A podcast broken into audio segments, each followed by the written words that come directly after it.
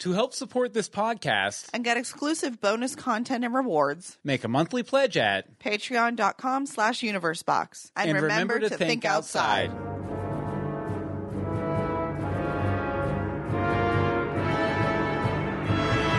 Everybody has to start somewhere. Have a great life, Bruce Wayne. Welcome to Legends of Go- Gotham TV Podcast, Episode 3, Gotham Season 2 Roundtable. I'm one of your hosts, Derek. I'm another one of your hosts, John. And I'm Bill. And I'm Anne Marie. And we are here to talk, as I said, Gotham, Gotham Season, Season 2. Two. Very, Wah, very. wah, Dun dun dun dun! With our our our, our besties, our the, the podcast we're going steady with. Um, we we, we made out uh, behind the bleachers in high school. Gotham TV podcast. How are you doing, guys? Doing great. Yeah, still- really good, you i Still haven't put a ring on it though. Uh, no, no. Oops. Yeah, if, if if we wanted, I guess at some point we have to put a ring on We're it. going to have to put a ring on it. It, it's it's been a long time. yeah, It's been a long time since our, our last encounter. It's been too long. yeah. Too long. Because when was the last time we did a straight? Was it? It wasn't. Was it Vicky? Season one? No. It, it was after. Yeah, season one roundup, I think. Season one, round two, yeah. Over a year. Over a year. over a year. Inappropriate. and we never even called. No, we didn't. We don't call. We don't write. we don't send chocolates. Yeah, but it's absolutely great to be back with you guys. Really, really Yeah, enjoyed really good. Uh, enjoyed the times we had together. We had we've had two full episodes before, and this is now our third uh, episode together with uh, with the Legends of Gotham. So Yes. exciting. A- And uh, yeah, it, it, don't, don't get it twisted. I mean, we haven't been done a show together in a while, but we've been constant contact. You know, you Oh, guys yeah. jump in on chat with us. We for uh, Batman v Superman, we sent voicemails Yes. back and forth. Uh, there That's were right. telegrams and pigeons involved. it was good. Uh, but we will also want to welcome all of our chatters over at live.universebox.com where you can join in if you're watching live right now and uh, you know chat. And if we see anything interesting over there. Shout we'll- it out. We'll shout it out for sure.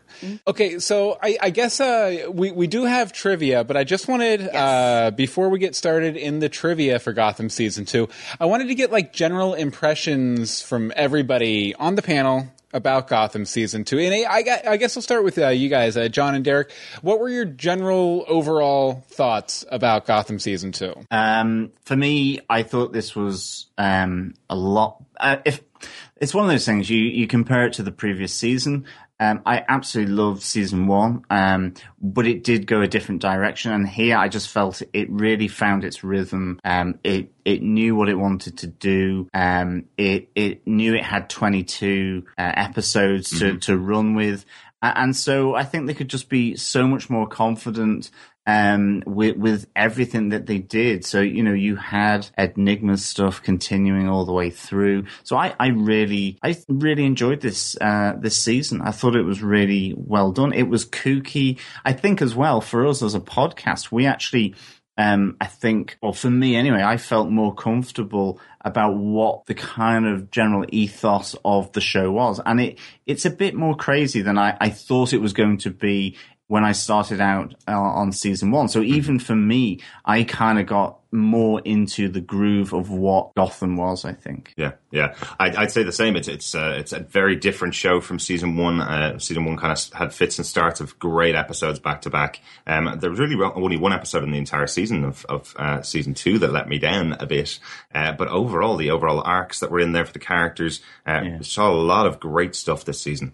Uh, really exciting series this this time. Yeah, and it, like both of you were saying, you know, I, I think they really uh, hit their groove, They found, found their voice. stride. Yeah, And Yeah. the fact that they knew they had 22 episodes, they could plan Mm-hmm. the story properly versus taking that 16 with the extension from season one because Mm-hmm. that did mess with them. But this season, they just took it and they ran. They just ran excellent. Yeah, and as for me, one of the things that impressed me most about it was just it felt like it felt like comic book plotting. It felt uh, more so than I've ever seen in a TV show before. It felt like the kind of plotting you get in a comic book where you have all these, you know, supporting characters and they all each have their own arcs and it kind of like waterfalls over each other as the season goes Yeah. on and everything. And they they really hit it out of the park with a lot of the dark humor in this episode too, which I think is, you know, one of their Yeah. strengths is just these really dark, Definitely. twisted jokes that you know, would get you expelled in school or something if you t- told them. But they're just hilarious. Uh, Yeah. What about you? It- It's excellent. It's just it always kept you interested. Like we weren't going, ugh, I have to watch Gotham because we have a show to do. No, it was like, okay, let's go. Let me see another one. Let me see another one. You know, the credits roll and you want to watch the next one. That's a sign of a good show. Definitely, You want definitely. to you want to binge watch it. yeah, absolutely. They, they kind of brought in the, the Netflix concept of the last couple of seconds of the show having a big Right. twist that you wanted to get back into the next week. Definitely, I'm really looking forward to having the uh, the full season two on Blu-ray and watching it all back. Absolutely. Oh, that, definitely, definitely. You, you know what? We still, we still never got around to watching like a because I know there were deleted scenes from the season one, and uh, I don't think we ever got around to watching No. any of those or anything. I'm sure there's probably some pretty g- cool uh, deleted scenes uh, Season for two. season two. Oh, can you imagine? Or even just like the outtakes of them and the crazy makeup and things. You like see fish with like the nails attacking someone. Oh, Oh, yeah. those are some awesome nails too. Yeah, I'm, I'm Oh, yeah. sure Penguin would be in Fish's outfit as well. I mean, it would just like, yes. Oh, uh, the Lemster uh, PJU in the chat room asked, uh, "What did you guys think of Jim Gordon's arc throughout the season?" Uh, I- Coming soon. oh, we, we well, have- I'm we sure have we'll talk about it when we talk about Jim Gordon. Fair enough. Fair, fair- but first, we should do trivia. Let's do trivia. We should. Okay. Okay. do trivia. Yay, Excellent. trivia. Yay. Okay. Ding, With ding, our ding. I don't have music for it, but Ding, ding, ding, ding, ding. There we go. Before we start trivia, Uh, yes. can I just say to the audience who don't know, we are based in Ireland. Uh, Oh, yes. It is 1.30 in the morning, so if we get any of these wrong, that is to do with the time difference, right? Yeah. We can blame the time difference. We actually got the start time wrong. That, that's how yeah, like, y- yeah, because hallucinogenic we are at this moment. yeah, you guys thought we were going to be starting an hour ago, and we were like, no, No, no, no. doing. You guys have to stay up. Pour another cup of coffee. Here we go. Okay, so this time for trivia, instead of questions, we're doing quotes. So I'm going to give you the quote. You, I don't know, buzz in with who you think said it. And I get to play too, right? Yeah, you haven't Sweet. you haven't looked at these, have you? Uh, no, I haven't. All right, I then. haven't. How should we buzz in? Should we say, our name? Say your name. That's the only. I mean, that's Okay. really the only way to do this. okay. Okay. Who um designed the uniforms? Mer, mer, mer. The- do you know? Did you know? No. Lucius Fox. Lucius Fox. when he's getting his tour of Arkham.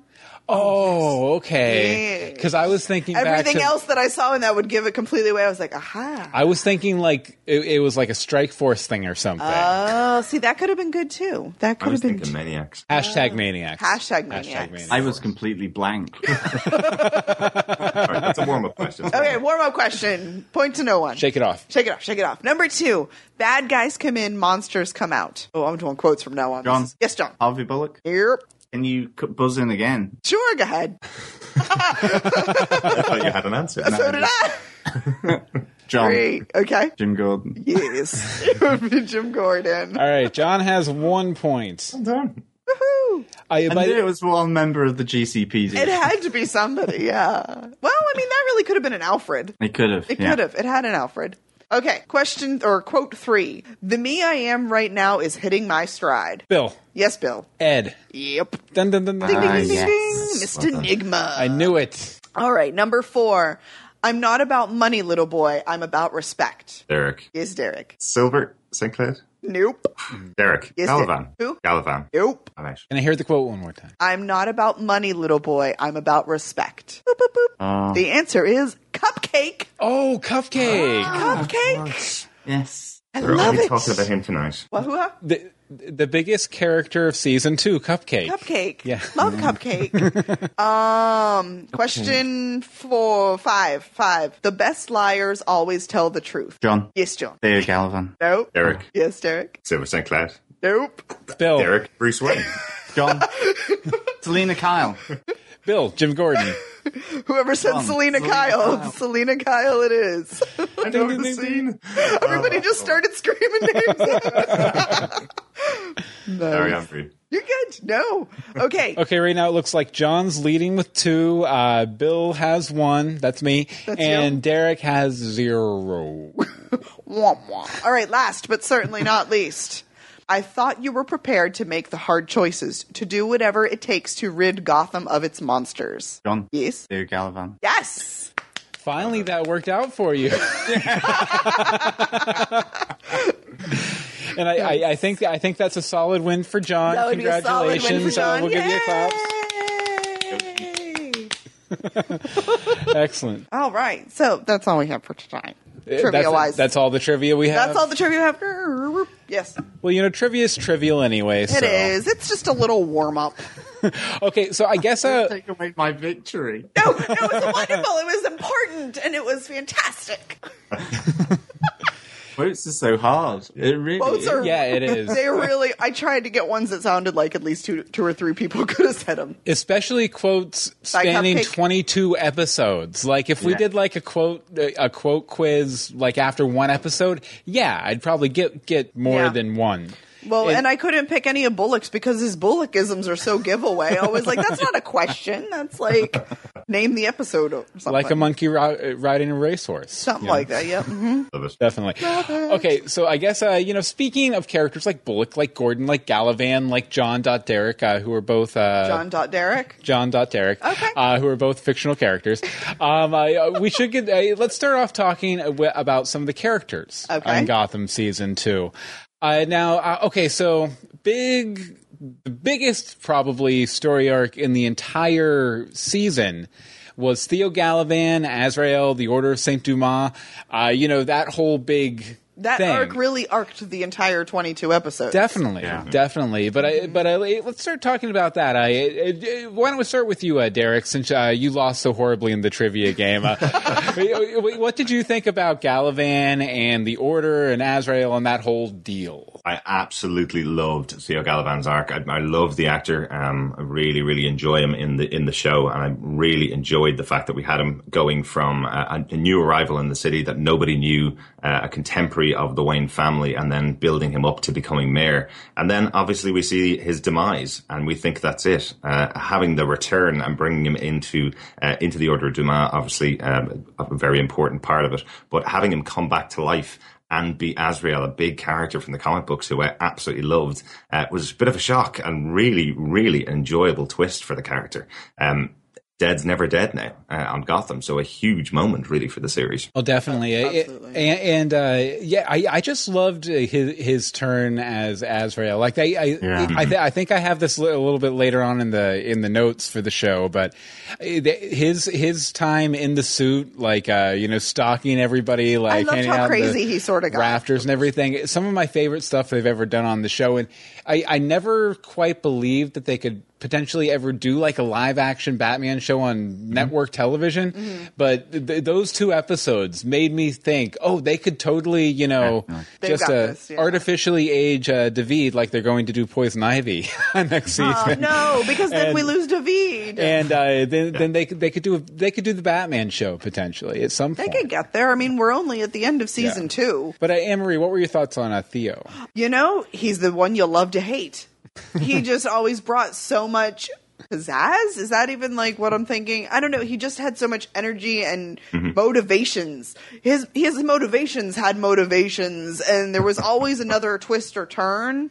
Um, you know, if we ignore the letdown of the Order of Saint Dumas and the Hooded um, gang, that Yeah, because uh, it was a little underwhelming when it was like eight guys in hoods. Yeah, Like- it was like some guys in hoodies is really what just happened there, and except for the like or uh, karate mm. kicks, but Yeah. it was just there was so much, and it just kept building, and then it mm. crashed, and then it built, and then it crashed. Mm-hmm. I don't know. I just enjoy that it just kept going. definitely. Yeah, Oh. definitely. Like I, I must say, like I really liked what he also kind of brought with him, like his entourage. Whether like I love the idea of the history of the of Dumas and the rivalry with the Waynes, and just that whole aspect. Um, that that competitive revenge streak that that was cool, and then. Just like Tabitha and obviously Silver St. Cloud just added other layers to Theo Galavan because he them and you know he kind of sent them out to sort of undermine Bruce and and and really sort of you know Tabitha was sent out as his kind of assassin, so really just to throw chaos and to really like move his plans forward. So I, I loved the entourage around Theo Galavan as well as um as Theo Galavan. Uh, like I think um James Frain really, I loved his laconic kind of drawl that he he he spoke. He was just so sort of lazy in how he Mm-hmm. delivered it, and I mean in a good way. Like I, I just loved how he really took his time. I thought it was really good. Absolutely. Yeah, and I, I thought it, I, I thought it was really cool how they, uh, you know, they, they kind of set up that whole backstory, and you don't necessarily think it's going in this direction, but then when uh, Hugo Strange turns him into Azrael, and he has that programming already built in, knowing you know the whole story, Memorize the whole book. and everything, it, it just made total sense, and I, I thought I thought it was so clever and so well played off.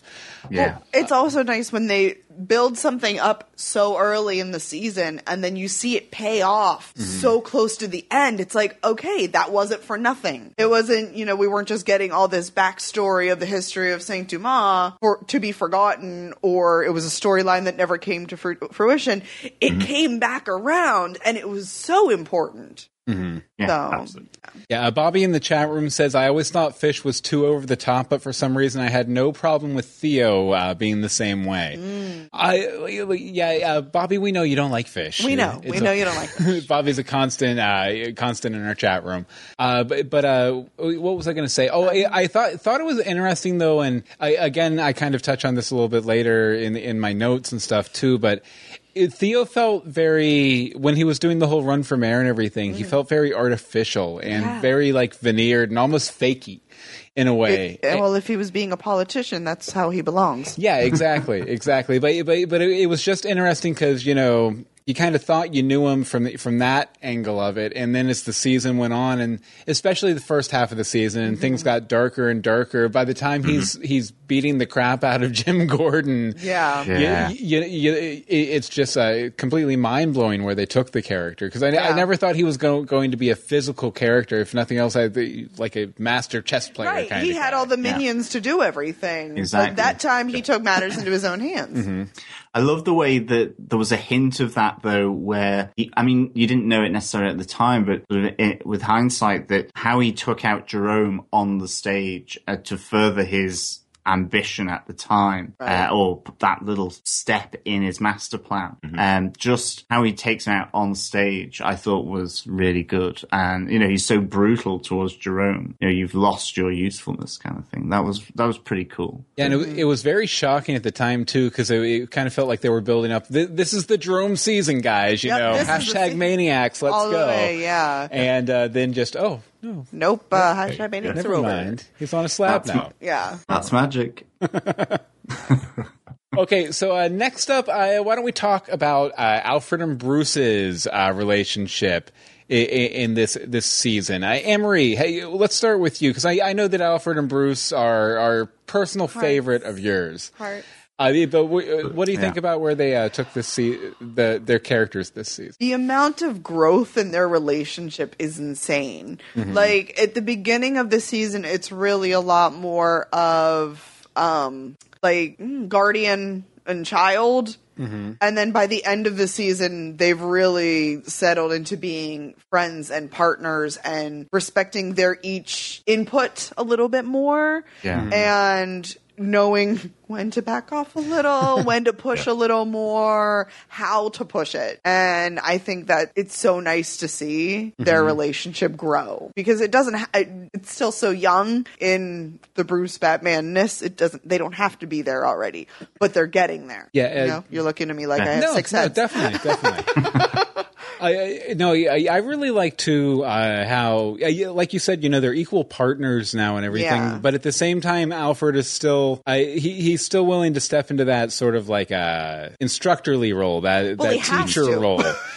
Somebody has to. even down to that that cupcake scene we were talking about earlier, where he gets he he's getting the crap beat out of him. He's Yeah. like, you know, still teaching Master well. Bruce. You know, here's an important lesson about it, how, how to fight and all this stuff. Like, Yeah. Yeah, I really enjoyed it. But what did you guys think, John and Derek, about uh, Bruce and Alfred this season? Uh, I, I'm with um, I'm with Anne Marie. This is one of the best parts about Gotham. I think, um, and it's also just down to the two actors. Like, I think, um, I think David Mazouz is like amazing. He's like he was born to do this role. I know he's like a big fan of Batman as well, but I can't actually imagine who else they would have. I think he's really inhabited that role really well. And, and I, I will say they've been releasing like behind the scenes videos on the Gotham YouTube lately of him, and he, yeah, he's uh, he's, a really good actor. He's not God Bruce Wayne has nothing to do with the real kid. you know, like he, he's like a goofy kid when he's in the, these behind the scenes videos, but then he has this intensity Yeah. a- as, Bruce Wayne. It's just amazing. But that's yeah. I mean, for someone so young, he has that intensity, and it it just rhymes well with Batman and what he becomes. And then he had like the relationship with Alfred. Um, I think just the way, as Anne Marie said, like how that's developed. I think um this year, you know, it's almost that they've, you know, I think on, on one of our podcasts we said, well, you know, are, this is the split of of Alfred and Bruce for at least a, a- a moment in time within season two um, where they go onto the streets, and there is that tension there. There's that adolescent tension. Um, you know, Bruce wants to do stuff. Okay, maybe not drinking under the railway arches like most uh, teenagers. Um, it's tracking down his, his his parents' killers, but you know, he, he's he's kind of he's rebelling in to some extent, or in his own particular way. He wants to do stuff his way, Right. But he also then it, it also then builds um, his own knowledge of what he can do, but also what he needs Alfred to help him with Yeah. um, Right. as well. And I love how they reconnect as well. And I love the kind of deal that they, they, they have um, as well, right? I think really early on after Alfred's kind of destroyed the computer um, in the proto Batcave. Um, just that whole thing, um, I thought was really cool. Where they come to an understanding. Yeah, absolutely. I, I loved, I loved the kind of, uh, as you say, the rule that Alfred was setting up to begin with, where he's telling Bruce, "You have to follow every rule that I set for you." And by the end of the season, they turned that around completely, and that Yeah. Bruce is going to lead and Alfred's going to follow. Uh, I really loved it. I also loved that the two of them got some great moments apart this season. Um, the the whole episode where where Bruce. Uh, finally, uh, c- pulls one over on Silver. Um, Yes. absolutely brilliantly Oh, yeah. as well. That was fantastic. Yeah. Yeah. and a great moment with uh, for for David. Uh, definitely, I, I, I was kind of going, they can't kill off Bruce Wayne, can they? That that'd be really weird. but yeah, great, great moment. That would make this a, a definitely an alternate universe, you know? Right. Go- uh, uh, that although you know some people have theorized about that, like what if uh, Gotham eventually will say, okay, th- this is going to be Gotham without Batman, like uh, th- that's the alternate. s- Universe the story way they where go. we're going to end up telling, and that would it would be interesting. But I kind of want to see him become like a young Batman too. I you think know? they're going to get there. Yeah, I think. I mean, he's going to age into it. Just the, the way it's going, he's going to age into it. Get him. He, sh- he get- should. Uh, interestingly, um, uh, while we were over at one of the one of the interviews we had, we had or we were at with with the cast. Um, I've just suddenly blanked on the name of uh, of the actor who plays Enigma. That's terrible, isn't it? Corey Corey Michael Corey Michael Smith. Smith. Yeah, Corey, Corey Michael Smith was dead set against the idea of the show going past uh, the point where uh, where Bruce becomes Batman. He was dead set against it. He kind of said that would be the end of Gotham. The show is about everything beforehand, and I'm kind of out of it if they if they decide to go that way, which I thought was an interesting comment from From the cast. Corey yeah. Uh, Michael Smith. from Corey Yeah. Michael Smith. Yeah. Yeah, that was whilst you were over in London. Yeah. yeah, Yeah. I, I, I've always thought they could. It, it would be fun if they did some Like- sort of episode where you, you, if nothing else, they did, did like a flash forward and you got to see a little bit of that Gotham or something. But I know that uh, uh, John Stephens has said, you know, that they, while they're willing to explore the supernatural stuff uh, via like Indian Hill and things like that, they're not going to delve into any sort of like magical or like overly sci-fi like time travel kind of concept. So I don't know if they, there's a way to do that really. yeah. Okay. Yeah. Uh, let's see here. Over in the chat room, uh, interesting question from uh, Stephanie990. She says, What are your thoughts on Penguin now being more bloodthirsty than before? How much more evil could he be? He's the penguin. Like, I, I, I, It's just going to keep going. I, I almost want to say that he was more bloodthirsty in the first season, but th- because that kind of evil in him was so repressed for a, a lot of this, or at least the second half of the of the Right. season, that when it when it came out, you know, he killed people and you know fed Left people to other the people, table. and yeah. Uh-huh. Yeah, Yeah. It, it just uh, it kind kind of blew up. Yeah. Yeah, there, Yeah. there's a reason I'm drinking from my Stark mug tonight, and I've just not drinking from my Stark mug. Somebody took The, the, the souffle blew up, so to speak. Yes. Definitely. okay, so let's see here. Okay, so I, I think we've talked out Alfred and Bruce. I and I just mentioned it really, uh, but Indian Hill. Good old Indian Hill. That whole thing, that whole payoff to the Viper episode back in season one. Uh, we, what did you guys think of, of the whole Indian Hill scene arc? You know, all that. And I think we can probably bundle in Hugo Strange into this too, just because. Absolutely, yeah. Yeah, He's tied I mean, I don't want to say too much because, um, it, I like, um, it- I've got it for for later. But I mean, I loved. Um, I think Indian Hill is a great sort of concept for the show to be able to do what it maybe needed to do, which is to bring people um, and, and give them a reason for inhabiting maybe a slightly weird or kooky thing like this the storytelling um, with regards to like Azrael. And certainly with the Alice in Wonderland I mean um, Mad Hatter is one of my favorite um, Batman villains along with the Riddler. A- and so the, you know hearing Hugo Strange say you know he's he's he's recounting um, uh, passages from um, from that book and that story is just really really good. And I think I just think BD Wong what again what he brought they had some really great uh, talent. Um, I loved Hugo Strange. I loved he challenged people in the that I wanted him to challenge. Um, he ran obviously Arkham. He ran Indian Hill. Um, he had a great sidekick um, in Miss Peabody. Oh, Miss all of that. Peabody. So Love it. um, and I love some of the stuff that they did where the whole psychedelic and, and you had that image. Um, I, but as I say, I don't want to I say am too much. but- God.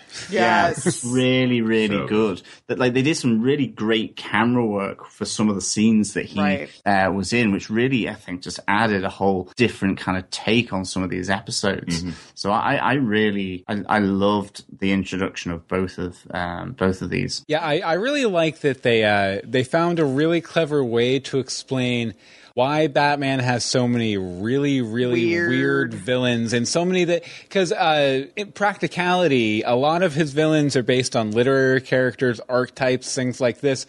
Because you know, 1930s, 1940s, That's what you 1950s draw from. comic book writers. Uh, they were having to write a lot quickly, and they weren't always that original. So they took, you know, something pre-existing like the Mad Hatter and kind of morphed it into a villain for Batman to fight. But they found a really cool and clever way that you know Hugo Strange was giving all these, you know, uh, monsters these sto- backstories, Right. And you know he was pulling them from books and this, that, and the other to, to kind of give it an in-story reason, which I thought was really cool. Yeah, absolutely. Yeah, I, I love the idea, and I love the fact that it it, it does a, a kind of uh, call back to, as you say, episode five of season one. You know, that's not what I thought Indian Hill was going to be. I thought it was going to be connected to Wayne Enterprises. I thought there was going to be some underground facility where all the accountancy stuff uh, was stored, kind of thing. It wasn't going to be something as big as this is where all the villains are being created and being sent out to the streets of Gotham. You know. Yeah, but even Ed Nygma got scared. Yeah, exactly. And if Nygma gets scared, then Yeah. you know it's really bad because he's just psychotic. Yeah. No, um, I, I mean, it is still connected to Wayne Enterprises, though. That's the thing, and that's kind of curious. Is once you pull in the whole Court of Owls that we're going to be getting and have started to see glimmers of that I don't understand, and you have to explain to me every week.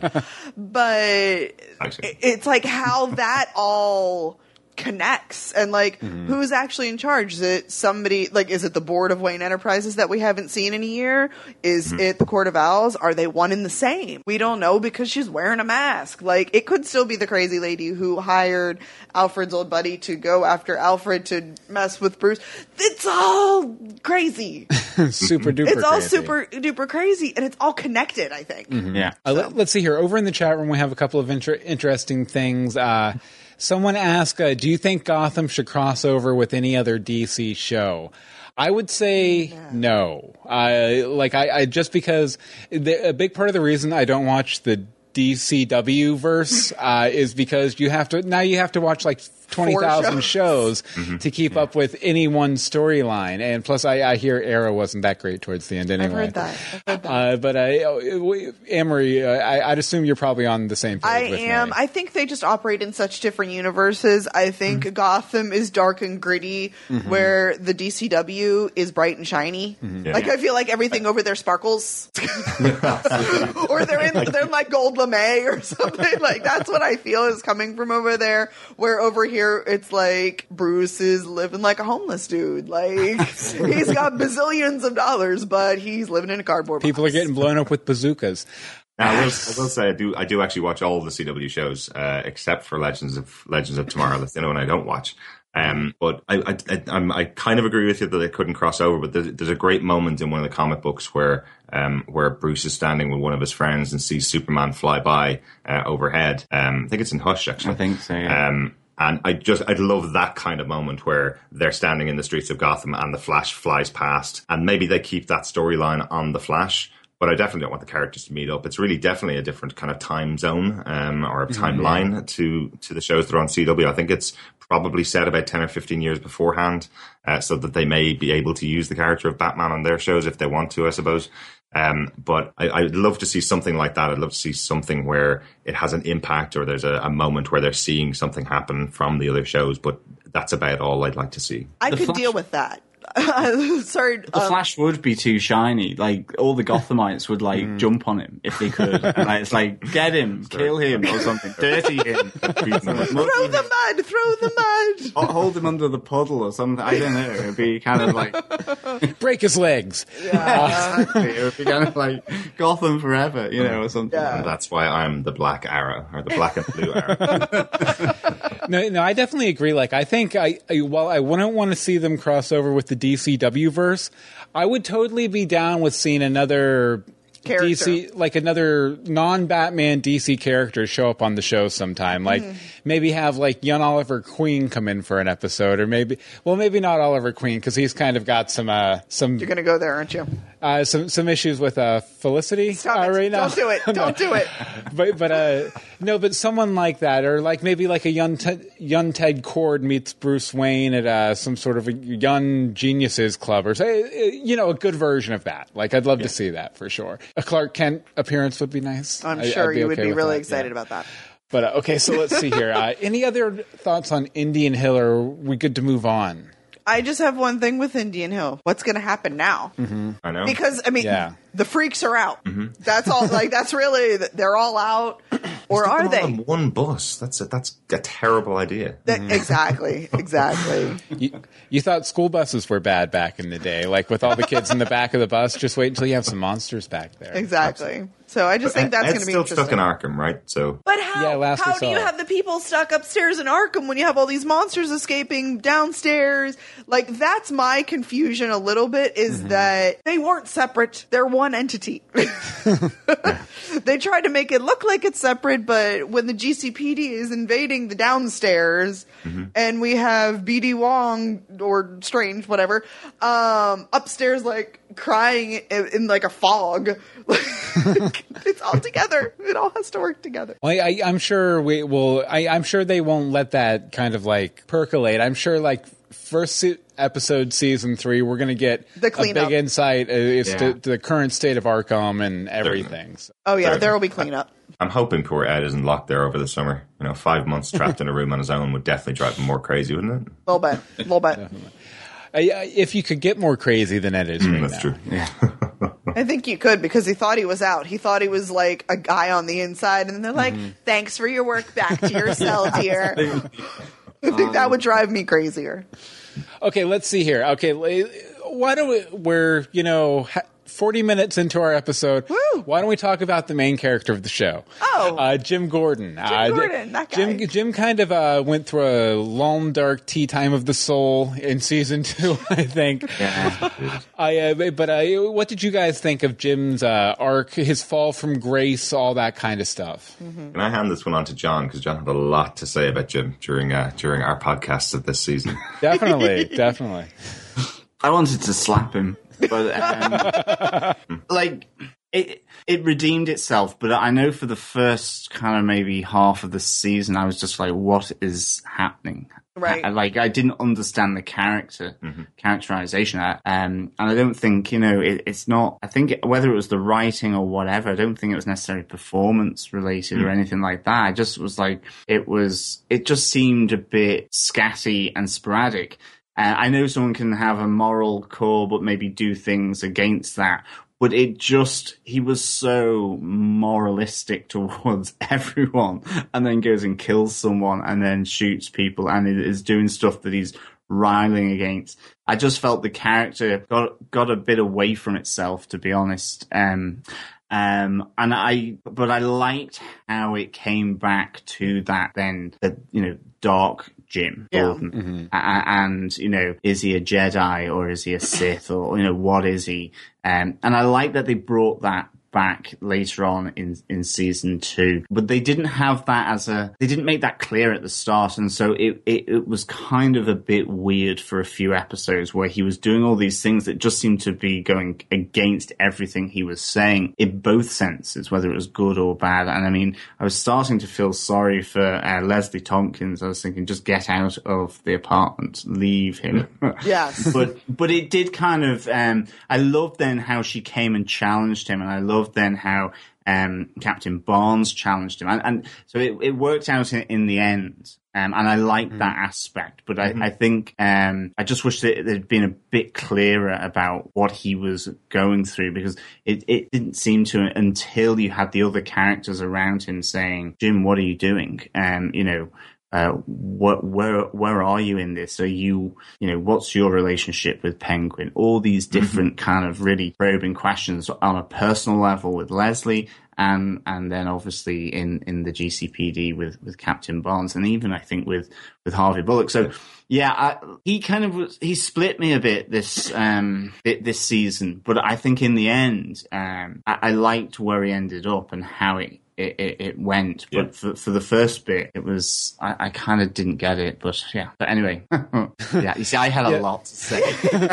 yeah, I think I think it was a journey we kind of had to see though, because you know he came in at the beginning of season one, just this almost like a, a, a moral absolutist kind of character. Which, well, uh, you know, Commissioner Gordon, as we know in the comics, is a good guy. He's not exactly a moral absolutist. He's willing to, you know, you know, bend Break some rules and yeah. Uh, turn into some dark alleyways to get the job done.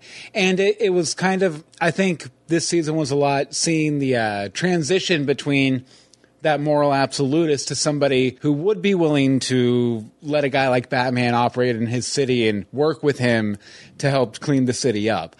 Uh, it, it, it was a very interesting thing, though, too, because I think think in a lot of ways Gotham beat him down. I mean, th- think about him when he came in at the beginning of season one. He he was Bright you and know, shiny. Right right out of the military, right? Had a beautiful fiance. They were happy. She was running an art gallery. He was coming in to kind of take over in his dad's old city and everything like that. Things were looking up for old Jim Gordon. Right. And uh, then by the end of it, he w- he was alone. Uh, people were dead. you know. So so I, I, I think I, I can see why he made those choices. And I, I think I see it from like a story sense too. Why he had to kind of go through this journey. I'm really inter- interested to see where th- they'll pick up with him at the beginning of season yeah, three. Though especially because he stole Bullock's car, and that was last we saw. yeah. I, I definitely agree. He had to go on that journey. That I, I'm absolutely agree on that. I think it was the fact that he still, um, in in terms of what he did to like Commissioner Loeb, even though I know they were mortal enemies, and I understood that like Gotham mold is molding him in a sense, and, and the forces that um, play out in Gotham. But it was just sometimes when he went overly moralistic towards like Captain Barnes, yeah.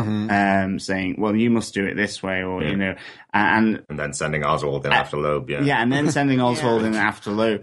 That was a bit kind of extreme. And like I can it was too extreme maybe, but I mean I understood they had to go down that that um that road absolutely. Yeah, I, I, I definitely felt like, and I don't think we have him on the list, so I'll talk about him a little bit too. Barnes, No, he was originally, and then I. but but I, I think Barnes was there in a lot of ways to say, you know, if season one Jim Gordon had had stayed going the way one, he like- was going, he would have failed like Barnes did. Because I mean, Barnes had a lot of lofty ideals, and he came in there ready to you know clean up and do everything by the book and this and that. And the strike force got cleared out, and they had to hire new guys like every week. Yep. and you know the city descended into chaos, and he ended up getting stabbed. And, like, Yeah, wasn't he in the hospital like twice? yeah, Yeah, like th- there's issues. Yeah. In a city like Gotham, that kind of approach doesn't quite work. No, you have to be able to look the other way a little. That's Um, one thing I was really surprised about throughout the season. We were getting a lot of uh, a lot of emails and comments on Twitter about uh, whether Barnes was a bad guy, whether he was working for Galavan the whole way through the season. Yeah. Nobody trusted him, which I thought was really interesting. I was kind of looking at him the same way as you were, Bill. I was kind of looking at him going, "This is just a representation of what Jim could be if he was captain and was still sticking to his moral code."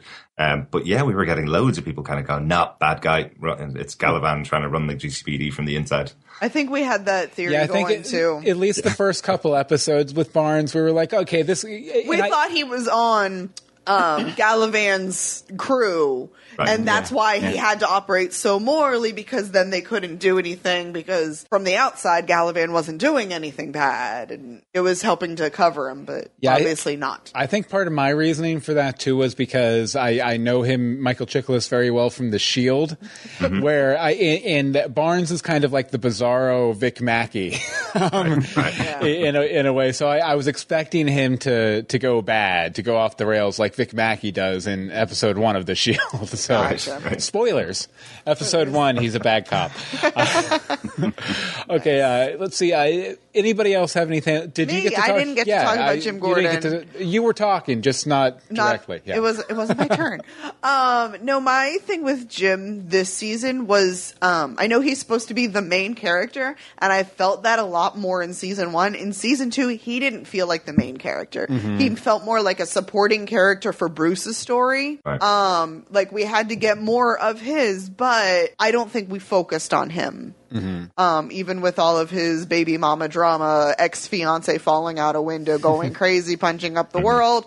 I still don't think it, it didn't feel like his story this season, even though he was a main focus in a lot of like the episodes. For some reason, I didn't feel it was his story. Well, I, yeah, definitely. Like, I think uh, where season one it kind of focused on him as the protagonist. Yeah. Uh, this season, I think the the setting was more the protagonist. The setting- Gotham yeah. City itself Yeah. was the protagonist of season two.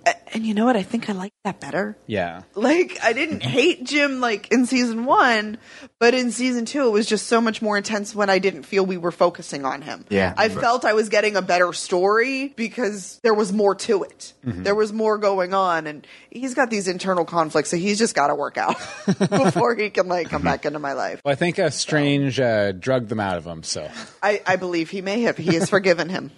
Yeah, I loved him when he was in in uh, inhabited by uh, Clayface.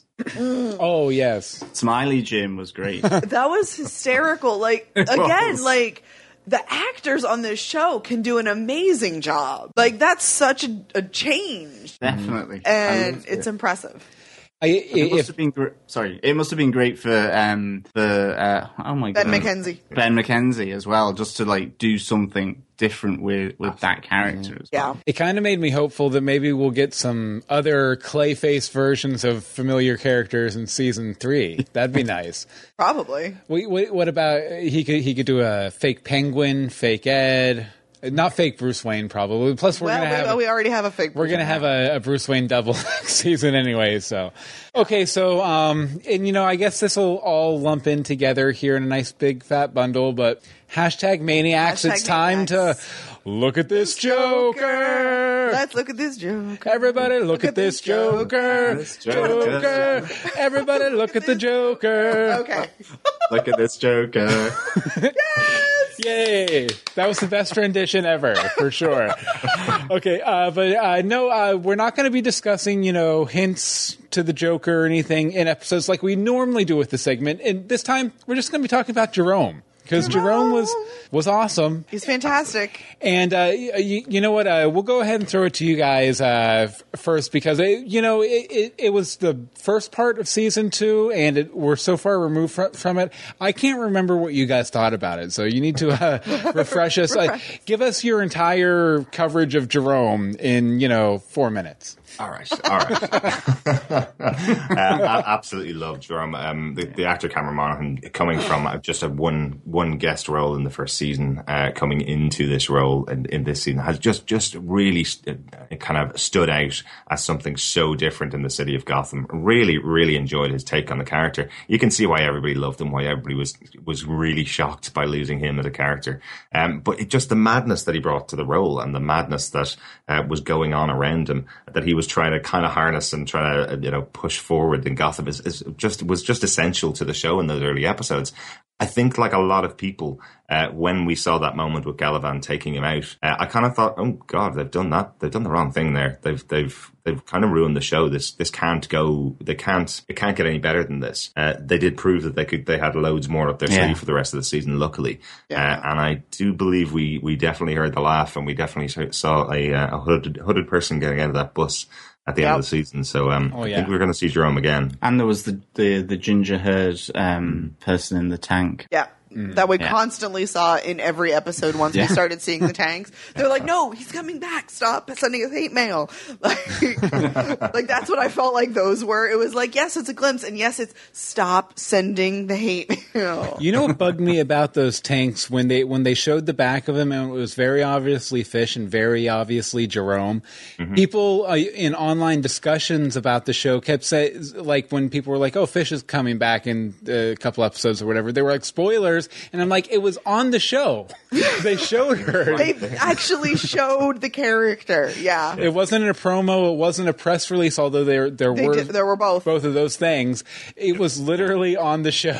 They hinted that she, uh, not hinted, basically outright stated right that they were coming back. But uh, no, no, mm. I I really loved his take on it too. I I, I really appreciated how he kind he kind of played it like he he was equal parts Jack Nicholson, Mark Hamill, uh, a little Cesar Romero even, yeah, and then uh, his own little spin own, on it too. Yeah, which I thought was really cool. Absolutely, Absolutely. definitely. I, I'm curious what happens after his rebirth. Mm-hmm. Like what twist gets thrown in there? Like what story could Strange have given him? Yeah. To take mm. or maybe did he give him his own story just slightly doctored? Uh-huh. I, I, I love the idea that he may have left them as a blank slate as well and he's He might not have gotten Jerome. to it. Yeah, he's still the crazy Jerome underneath it. He's trying to work out his backstory, you know um, yeah. that that would work quite well with with the Joker character as well. Yeah, I, I wonder if he'll uh, when he comes back because uh, it's pretty much assumed that you know he's yeah. going to be a big part of season three. I'm staring at his IMDb though, trying to figure but, out where he's doing that. But but I, I, wonder I wonder what if he'll look like more like the traditional Joker if he'll, he'll you know have the white face and all that stuff. Hopefully not. I reckon that's my that's mm. my kind of personal sort of take on it. I hope not just yet. I think I don't think. you I never think, know what a fish tank will do. well, nobody else has looked different. That's the That's thing. True. Fish looked basically the same. Mm-hmm. Um, better. Or better, you know, she might have had some surgery in there.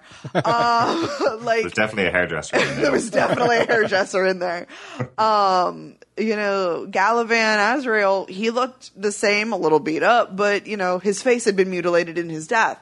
Um, mm-hmm. so I think if anything, maybe he'll be like a shade paler because he was stabbed in the neck, maybe like mm-hmm. something because like so much of the blood drained from his head so quickly, maybe. Like even but, if it was just how he looked on the slab there at the yeah, end of uh, the last that's slab. True. That's true. That would be okay. I'd that be okay be with that, definitely. But I, I don't think they can take it much further without it just being a little forced, too forced. Yeah. Let's see. Uh, yeah, but the, the man's on two shows, so I have no idea how he's doing. I may have a, th- I might have a theory for that. Ooh. Oh, wrong. Oh, later on, yeah, later on. That's a tease. Section. That's the tease. I was like theory, theory. No, um, but I, I, I, just real quick. The Lemster, uh, PJU in the chat room says I think Fish may become Magpie. Uh, they, you know, F- Fish Mooney, uh, Magpie is a uh, comic villain of Batman. I, I assumed as such. I, I, yes. I know her very well because she was uh, in the post-crisis uh, oh. first appearance or first team up of Batman and Superman. She was the villain they thought. Gotcha. That's what what I always think of. But Fish is very Magpie esque. Yeah, yeah, definitely. So I don't I don't know if that's necessarily ca- the case, but I wouldn't be surprised if Fish wasn't at least a little inspired. I don't know how to wait. I like the, the wiki. Magpie was an enemy of Batman with an obsession for shiny objects. Yep, I think that's perfect. there we go. And wanted nice. them all for herself. Actually, yes, this is mm-hmm. perfect. This is fantastic. That's very likely. Yeah. Uh, the internet. Okay, so uh, why don't we go ahead and talk about a uh, the monsters? We'll say. Uh, Okay.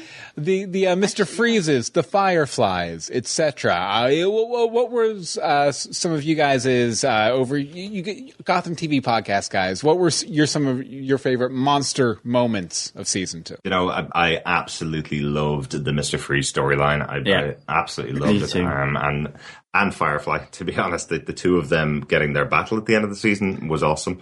Um, but having the, the Mister Freeze storyline that I that I loved so much from um, from the cartoons, actually more more so than the comic books, um, translated really well into the show, and with its own little twist, very quite different from uh, from our final version of uh, of Victor Freeze and the. Uh, Victor Fries, Victor Freeze, still can't get that right. Freeze? Uh, Freeze, right? Uh, it, the, the- having that little twist on for the show um, really changed it for me. and really allowed me to enjoy it like I hadn't seen the story before as well. So I think they did a great job with with uh, with Victor Freeze for me. Yeah, I, I'm, I'm the same. I, I one of my favorite characters from, from the Batman canon um, really is is Mister Freeze, and I, I loved the whole story, the little twist, um, and the the play out, the battle between Firefly and, and Freeze at the end. Uh, you know, reflected into Stranger's glasses was just really cool. And, and again, Firefly was was really good as well. I, I liked how uh, that played out. Um, uh, with Bridget Pike uh, uh, becoming Firefly, really taking on this role because of her, you know, pretty dreadful relationship with her um, her brothers, uh, and I loved how that connected in with uh, Selina Kyle's story, like seeing another side of Selina Kyle, Certainly. not not just simply being uh, in scenes with Bruce, but um, having someone else, uh, you know, as well as um, uh, Ivy Pepper. That to, to to be involved with and develop that that character of Selina, uh, I really liked. Um, but yeah, it was kind of very Games of Thrones, Fire and Ice uh, at the end in, in Arkham. Really, really liked it. They, they were really good, um, and I liked Clayface as well. Um, I liked how they did that. Really, it seemed to work. I was kind of thinking, how are they going to do this? Uh, and it worked. Um, I think for me. Yeah, like as far as Firefly, it was interesting because I was thinking about it when they were airing the episodes, uh, you, you know, the origin and everything. And I don't know if I've ever read uh, a, an origin for the comic book version of Firefly. So I was kind of like completely open to whatever they did. I could see maybe if you didn't like the character as much and, you know, they're changing it this way, that way, or the other way, you might get a little like, eh. But I, I really like what they did with it. And like you, like you were saying too, I, I really enjoyed uh, the tying it together with Selina, leading to that very comedic part in, in the the last couple episodes where she thinks she's a god of fire, and Yeah. you know Selina's trying to convince her friend, no, no, No. You're still Jenny from the block. you Yeah, know? basically. basically, yeah. definitely. Uh, Amory, what about you? Um, I mean, yeah, I really, I wasn't as into the freeze as you guys, but you have the emotional connection to it from previous renditions. Mm-hmm. Um, it was neat. It was cool. I kind of, it, It was cool. It was cool. Har har har. Um, you know, I kind of like how his wife sort of threw him into it though, Mm-hmm. because she's like, "No, I'm going to take me out of the picture." Yeah. Like, offs herself. Like, I think it works. Worked with that, and I mean everything you said about Firefly. Um, it made sense that she needed that to help her rise up and get over her family, her abusive family, because Yeah. it gave her that power, it gave her that strength, it gave her that motivation to leave, but it also gave her a relationship with Selina, who desperately needs another female to interact with because I don't know what's up with Ivy. Uh-huh. Just a little, she's just a little out there still. So She was, she was mushroom growing. she's growing some shrooms. That's Yeah. really all she's doing right now. Yeah, She's a botanist. a botanist. Yes. I, no, yeah, I, I will say I have some more stuff to say about Mister Freeze a little bit later, but I, I'll just say I really love that he went all emo teen uh, after he, he got Yeah. his white hair and was in the Oh, yeah. the cooler, Yeah. with just listening to the the hard heavy metal Metal rock, music yeah. and you know kind of falling in on himself. yeah. it was good. It was good stuff. Good times. Good times. Okay, uh, so let's see here. Okay, now this is a big one. Uh, you know, we're firmly in villain territory Yep. territory now. Uh, uh, what about? And I, I'm going to cut your last point Whatever, here because I that's think fine. it'll kind of tie into here. Yep, a little bit. I didn't what- realize I did that. Let's let's uh, do the uh, talk about the the, the odd couple, the roommates, uh, Ed Nygma and Pengy Pants. Don't uh, move my mustard. Mr. Oswald. Uh, but, but both of them went through Many changes. many many changes this Yeah. season. Uh, but uh, actually, Amory, why don't we start with you? Why don't you talk a little bit about Ed and Pengy Pants? Oh, Ed and Peggy Pants, the romance that never was. Um, Or I, is yet to be. Or has yet to be. Who knows? or, or happened whilst he was drugged. Ooh. um, I just love that Ed sort of found himself. He finally was able to find himself. He found love and then he killed love, but you know, he he sees what he wants now. Chaos, basically, is what he wants. And, you know, Penguin, he found his family, which is something he so desperately needed, especially after his mother's awful, awful death. Um, Incoming ship name from the uh, chat room. Nigmapot. Nig, Nigmablepot. Oh, Nick Mobblepot, Yeah, yes. Nick Mobblepot. Love Nick Mobblepot. Excellent. Um, but I just love where Penguin's going now. Like, he's still got his dead stepmother on the table. it had to have been like two weeks since this dinner. And she's just there. That was just- the funniest thing. That was the best thing. Like, all the flies are going. yeah. Can I Yeah. can I just give a huge shout out to Drew Powell for that moment uh, as Butch Gilzean lays eyes on the head of, Yes, yes. uh, being placed in front of him and has no idea what he should be saying to his former boss. Brilliant moment for him. Yes. Like I just these two just make me so happy. Anytime either Yeah. of them is on screen, you know this is going to be good. And it's funny, Anne-Marie, because you say that like Ed, um, you know, found himself, and and Penguin kind of did too as well. Right. Um, not only in Ed's bed, but also in, um, but also like you know, he went through Good Penguin, um, Yeah. and just at the same time as Ed was going proper dark, Right. Um, and then you know, obviously they kind of aligned again, where they both were just crazy right. with heads on spikes. And. I want to see them work together again though, because they Yeah. didn't really get to work together properly. Uh, it was more like a healing process. well, I think the last time they ran into each other was when Penguin was still sort of Good, Good, and, I wasn't convinced. and Ed was that like, was the scene where I was convinced. Yeah. because I didn't believe that he was good. I thought he was putting on an act the entire time Mm-hmm. until Ed's like, you know, I'm kind of thing where you, I can't have you here. yeah, so I would like, I want to see them work together. definitely. I want to. see. And they do make beautiful music together. Oh, they do. say. It's just gorgeous. They do. They do. Yeah. Okay, wh- what about you guys? You guys, you guys have some thoughts on uh, Ed and, uh, as we call him, Pengy Pants. Uh, for me, I, I have to say, uh, Ed's storyline this season was my favorite thing of the entire season. Yep. I just loved Yeah. the the introduction of dark uh, of dark and, and good Ed, I guess, or dark and light Ed, um, talking to each other throughout the start of the season. There's some absolutely fantastic moments where Corey Michael Smith is playing the two sides of the character so well Yeah. and so differently. Uh, really, really exciting to see that, and then the merging of of it all into evil Ed uh, throughout the rest of the season was just fab. Just to really see that that uh, that that piece of that character that that I've known for so many years, kind of coming together throughout the season, and then finally becoming completely crazy towards the end of the season, and uh, and trying his best to get out of Arkham Asylum, um, even through the pipes. That was hilarious. yeah, that was hilarious. That was really good. Like I think um I, I love the I think I've said it three times now. Oh, this is where Ed becomes Riddler. oh, this is where Ed becomes Riddler. But I think it was where he kind of um that that moment in his apartment between him and Jim Gordon. Um I really, really enjoyed uh, how that just played out. Um and how Ed Nygma just was ready for him. He knew that it was coming. I loved I loved all that. And then um, I have to say his his final trip in the woods into the snow. Yes. I just, I just thought that was really good, and it's like crud. I mean, that was really good. As all the GCPD are like bearing in on top of him, it's like crud. Yeah. really I- good. And I, and I loved after all the meticulous planning, all the secreting away of dead bodies and everything, he just kind of like goes, eh, through the snow and like falls.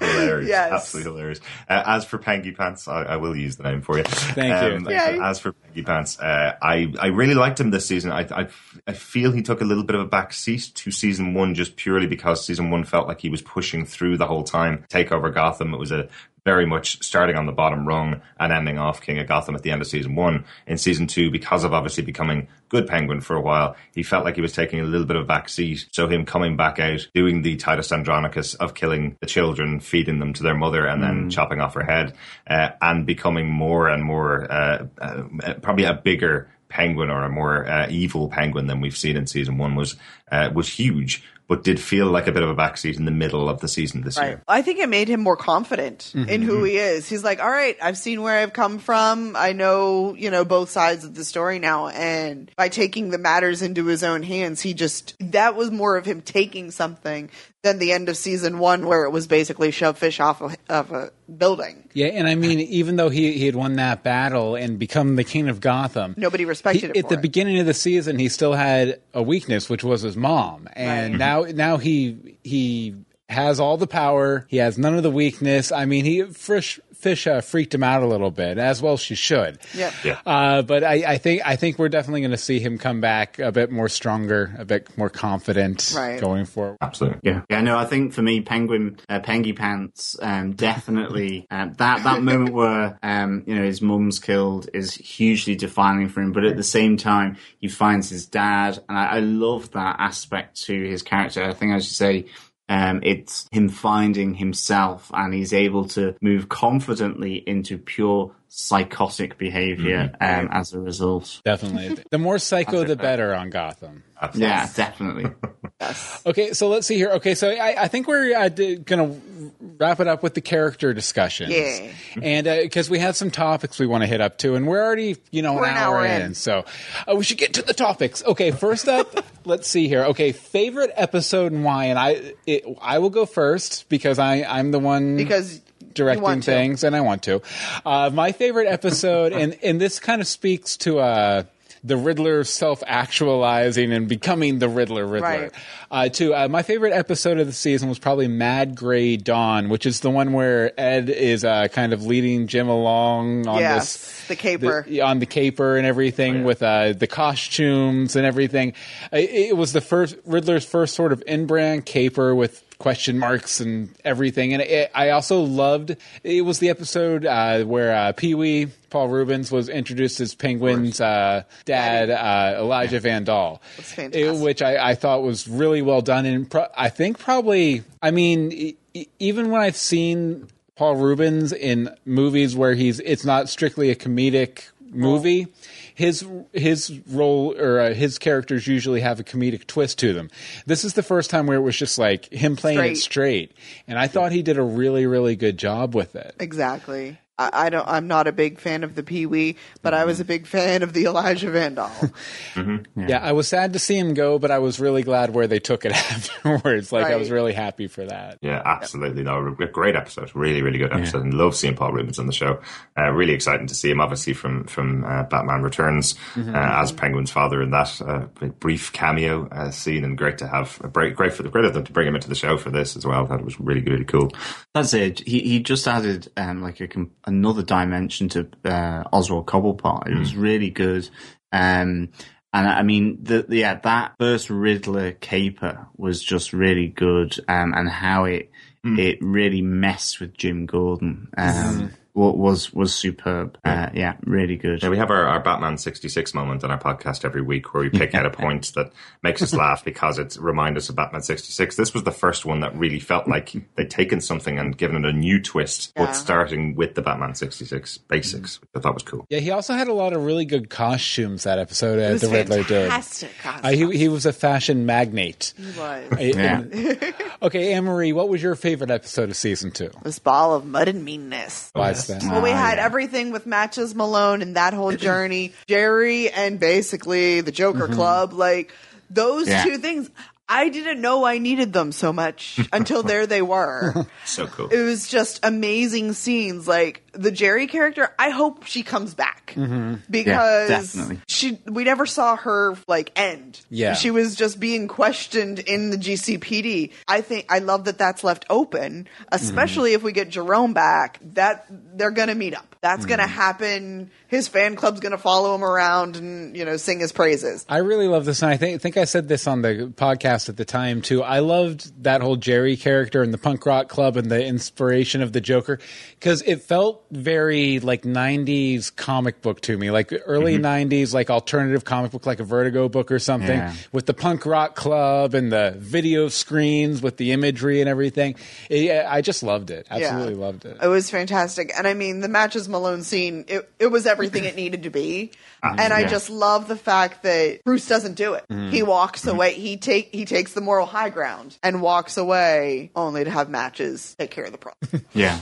So- I think the I was going to say the other good thing I thought with Jerry was her um where she meets Bruce Wayne as well. That um with, with David Mazouz and she kind of just really she doesn't he expects her to answer his questions and to to tell him everything and she really kind of just pulls back from it and says Yeah. well you know this this is up to you ultimately this is your journey and so on um I love that little sort of that meeting of these two characters Yeah, it was definitely a great little moment. Yeah, yeah. It reminded me of that. I, I don't know whether you've ever seen the the documentary uh, that had Marilyn Manson being interviewed, where you expect him to be a really crazy guy, and he comes out with one of the most uh, one of the most thoughtful moments of, of of a documentary. That's what Jerry seemed like to me. You expected her to be another Jerome, off her, off her head, completely crazy, but she actually says some very, very sensible, sensible things to Bruce to guide him on his journey. I thought that was really cool. Yep, Oh, Definitely that, that juxtaposition. Yeah. Okay, let's see here. Uh, how, how about you, Derek? What was your favorite episode of uh, season dos? We've actually mentioned a few times already in the podcast. Uh, th- th- my my favorite episode was uh, was episode seven, "Mommy's Little Monster." Um, it's the opening of that episode where we have the death of Gertrude Cobblepot. Uh, like it just it just set up one of the best episodes of the season for me. Um, just the idea that that uh, Oswald's going to have this thing ripped away from him while she's in his arms and been released from from prison. I thought it was a beautifully set out scene and beautifully well done uh, moment in the episode. And it also gave us the great, great, probably the best interplay, I think, between uh, evil and good Ed Nygma, where um, while Nygma sleeps after killing Kristen Kringle, the body disappears and has been uh, been hidden in the GCPD by uh, by evil Ed. I just thought it was fantastic. Loved those moments, um, and then obviously giving us the big standoff at the end at, after uh, Galavan's uh, inauguration, where we have uh, such a, a, a great moment where we have all the penguins walking up on the uh, on the Yes. where the yes. inauguration's taking place. Just an absolute iconic moment, I think, for, for the season. Uh, and then the standoff between Galavan and, uh, and Oswald at the end just uh, just had so much in the episode. Really, really enjoyed it. Okay, and uh, what about you, John? Um, my favorite episode was 18 Pinewood. Um, and this was all around sort of Pinewood Farm. And it was kind of this expansion of Indian Hill and sort of the backstory of Wayne um, Enterprises and, and their sort of um, off the books activity. I, I love this. Um, I really liked um, Karen Jennings. Uh, in, in this episode, the one with the claw hand, um, I, I thought she was really good. She really stood out to me, and I think it was just you, you had Alfred and Bruce team up again for I think the first time in a while, uh, investigating Pinewood Farm. Um, it there's this link then to obviously Wayne Enterprises, but more personally to Thomas Wayne because he's been protecting Karen Jennings from um, that was it Project uh, Chimera Chimera that, that's been happening. So you start to really look and see this murky world of, of Wayne Enterprises, But, But not, not too too murky. murky. Sorry, go ahead. and then, um, but you also find out a bit more about Thomas Wayne, and it really connects Thomas Wayne, I thought, back to Bruce um, in this episode through Karen Jennings, um, and and with Alfred being there by um, by his side was really good. You have Uh, then Jim on his own kind of secondary quest where you start to hear about the philosopher um, and uh, Matches Malone. Mm-hmm. Not Matches. No, I don't think No. Matches Malone. You, but you hear about the philosopher being involved uh, and being the person um, who and uh, who um, obviously has maybe sanctioned this this hit on, on Thomas and Martha Wayne. But I, I think it's a really great way of connecting back to um, to Thomas Wayne and, and before his death and that relationship with Bruce. Uh, it, it added another thing I think for Bruce there. I thought it was a really good episode for that. Yeah, and it, it it was also one of those episodes that made me realize, like, and I mean, obviously, once the Court of Owls was revealed, it went took it to a whole nother level. But how deep the conspiracy ran, and how you know, as much as it seemed like a personal thing, uh, you know, when they introduced the Wayne murder and the fact that it might have happened for a reason, uh, it, it felt more like part of a big web of intrigue. Uh, Right. I, a bit more after Pinewood. Uh, there's this whole hidden world that we're just starting to tap into, which is really cool. Okay, let's move on to Next. favorite character. Okay. Uh, okay, first up, and uh, we, we'll we'll take it one at a time. But I w- want you both to address it because we have two people with the same favorite character. We do. Right. Anne Marie and Derek both love Nygma. Uh, why? And we'll start with uh, we'll start with whoever starts talking first. Go. He's crazy. no, I just I, I, I love good Nygma. I love bad Nygma. I love the meshing of the Nygmas. Um, I love his little love affair with Kristen Kringle, and I really wish we could have had a little more of that because she was fantastic.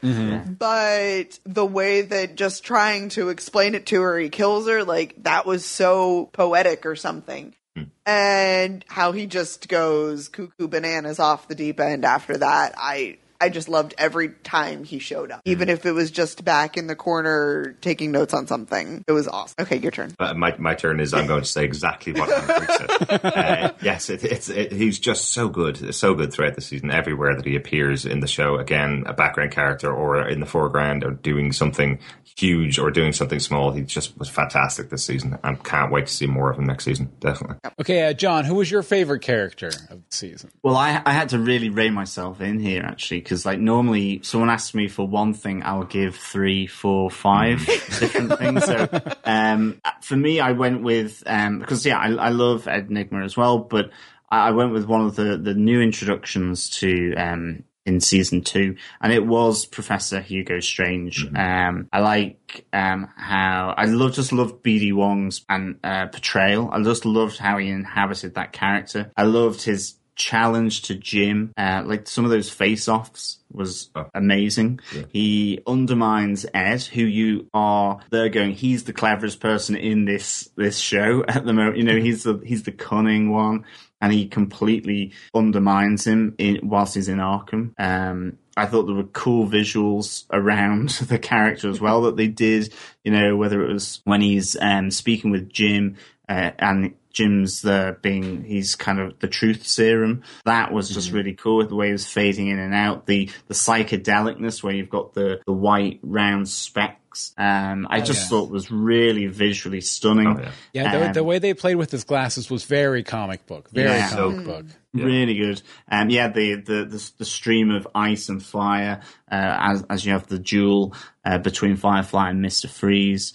Um, he has a fantastic, fantastic sidekick in Miss Peabody, who is just awesome. Um, and I have to say, uh, she was just great. I loved her. I mean, she looked like she would wrestle all the indies. Yeah. Um, as well as just not giving Hugo Strange any, you know, she would challenge him. I love that. Um, Don't you dare talk about her mama. um, and then I really, really enjoyed um, just how menacing and Machiavellian he was. You know, the fact that he is the philosopher. Um, you know, there's that link to the Court of Owls, and whether it's just a, a um, just whether whether he's just their voice rather than actually being on the the, the council, so to speak. Um, you know, nonetheless, he he he- he's embroiled so deeply into this. Yeah, I loved how he spoke about Thomas Wayne when he was confronted by by Bruce. Um, how you know he, he and he actually he became sympathetic for like a moment where you kind of thought um when when he told Bruce I'm trying to think now exactly how he says it but he, he kind of says to Bruce he says um I'm going to warn you away, I, like I did with your, your, your father, so that you can like essentially live. Yeah. Um, and I, I, thought that was really like interesting mm. how, how that was done.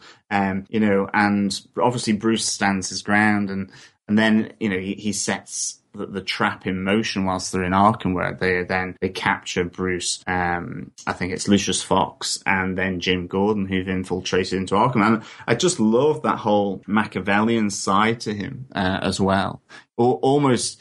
Uh, one step ahead until the very end. Absolutely. Yep. And I have to say, Miss Peabody's "Get Me a Glass of Water." Yes. that with the diffusing of the bomb. That was amazing. Um, awesome. Loved it. I look forward to him coming back mm-hmm. because yeah. they didn't write him off. Yeah. And because I'm an obsessive IMDb'er when we have questions, he has nothing else scheduled. Well, I know per the internet. He, he's going to be a Mr. Robot he's this season, Mr. but they Robot, already, but they ra- already wrapped shooting. That that, has to so. be wrapped and his what I'm assuming is a movie is already completed. Mm-hmm. So I think that leaves him open to have a slightly bigger role the first half at least mm. of season. So that's fun. Yeah, his new movie is what it's uh, Jurassic Park for uh, dinosaurs on jet skis. I think so. okay, uh, let's see. I, as for my favorite character, and I've kind of already touched a couple of these points, so I'll just do this real quick. It's Theo Galavan. Uh, you know, I, I, mean, obviously Jerome, really cool character. I, I, almost went with him, but I thought a little too obvious. And Galavan, like I said, you know, he's who the whole season was kind of built around. While he yeah. wasn't the main villain throughout, uh, the things he did uh, when he was the main villain in the first half of the season kind of built set it up for the second half mm-hmm. and he had a lot to do there too and like i said you know uh, him as Azrael uh, was amazing, especially the contrast after seeing him as like the politician, sort of the the manipulative guy of uh, the first half of the season, and uh, seeing him move around like uh, almost like a Batman. yeah, very cool. Yeah. Well, I mean, you could tell that it inspired mm-hmm. Bruce. Oh yeah, because he he was looking movements. at him up in it the rafters. Like, yeah, that was, was, like awesome. a little kid. Uh-huh. Mm-hmm. And yeah, just uh, he he did so much for the sh- show this season, and uh, unfortunately, he's he's uh, a big bunch of ground chuck uh, thanks to the bazooka. so uh, Theo oh, Galavan, you will be missed. Uh, but I really enjoyed how it. Ma- how many ways to kill a Galavan? yeah, you, you, never know. He could come back. Someone could glue him back Ow. together again. I was going to say he literally is exploded. I don't think we can bring that one back. What did or, they meat dust? Grind it up, put it in. Or maybe milkshake. that was a clone. Oh, dun dun see? Dun. You know, maybe anything's possible in that Indian. It is anything's yeah, possible in Gotham. Definitely. Okay, uh, so why don't we go ahead and we'll move on to favorite uh, storylines or arcs. Again, I'll, I'll, go first just because we've kind of already touched on some of these points. Well, actually, I, I, you guys did, but um, I, I, just really loved uh, Mister Freeze's story arc. It, it, was like this nice little jazz riff on the Batman the Animated Series origin, mm. with, with uh, Nora kind of stepping in and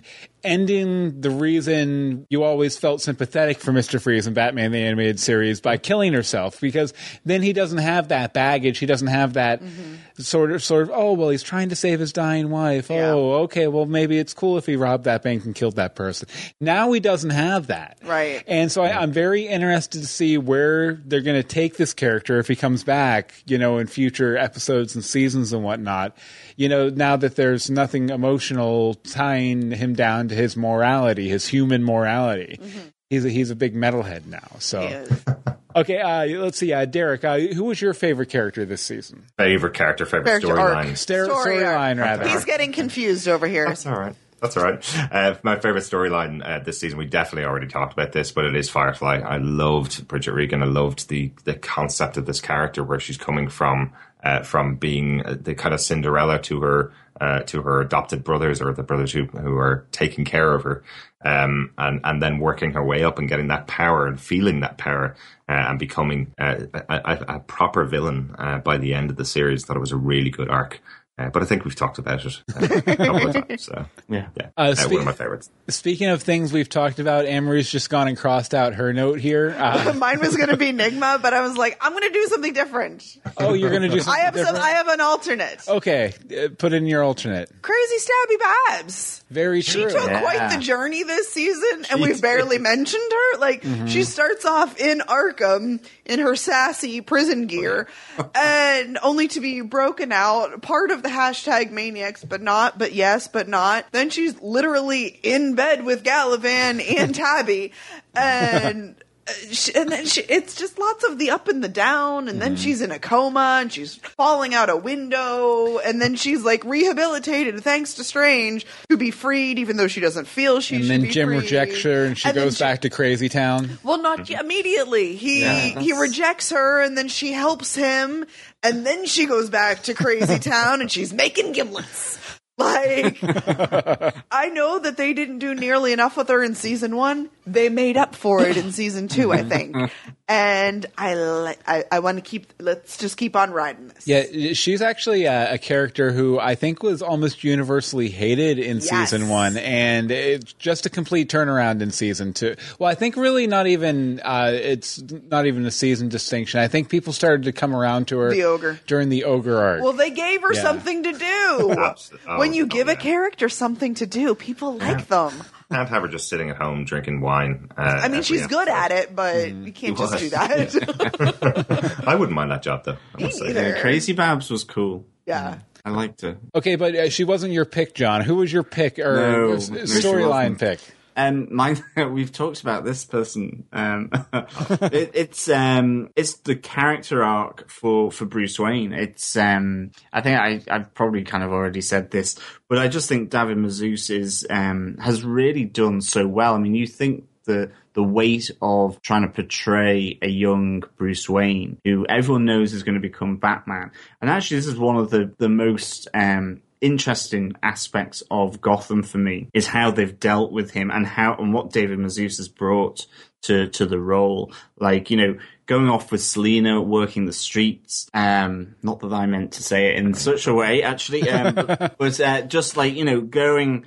And trying to find himself, learn um, how street kids survive. You know what the rules of the streets, You know, really uh, break away from Wayne Mansion, Wayne Manor. Sorry, uh, I loved then him working with uh, with Selina and dealing with Silver Saint Cloud. I mean, the whole kidnap foil and all that really, really good. You know, taking a slightly more like. Uh, being a bit liberal with the truth to Alfred and just that continuing relationship as well is like great to see. And then his co- confrontation of Hugo Strange in the office Oh, yeah. um, i- in Arkham, I just thought was like fantastic. And I mean, you know, he's been, he's had real, um, you know, with with the the eight orders of the Saint Dumas uh, coming for him. You know, he has been under um, a, a bit of pressure as well from uh, mindless, uh, bloodthirsty monks, I suppose, um, and, and Galavan uh, this season. So I've really liked how his character's just built and built and developed and become more intricate with all the people around him. I loved his slapdown of Jim Gordon as well. The fact that you know Jim hasn't found his parents' murders, murderers, and he, he basically says, "What have you been doing?" You know, like, like really good. Uh, so I that's that's mine. Bruce Wayne. His, his young Bruce Wayne, sorry, his his, his character arc and storylines, I think this season have been like fab. Uh, it's a shame they're killing him off in season three. no, that's Would that's be- they can reanimate him now.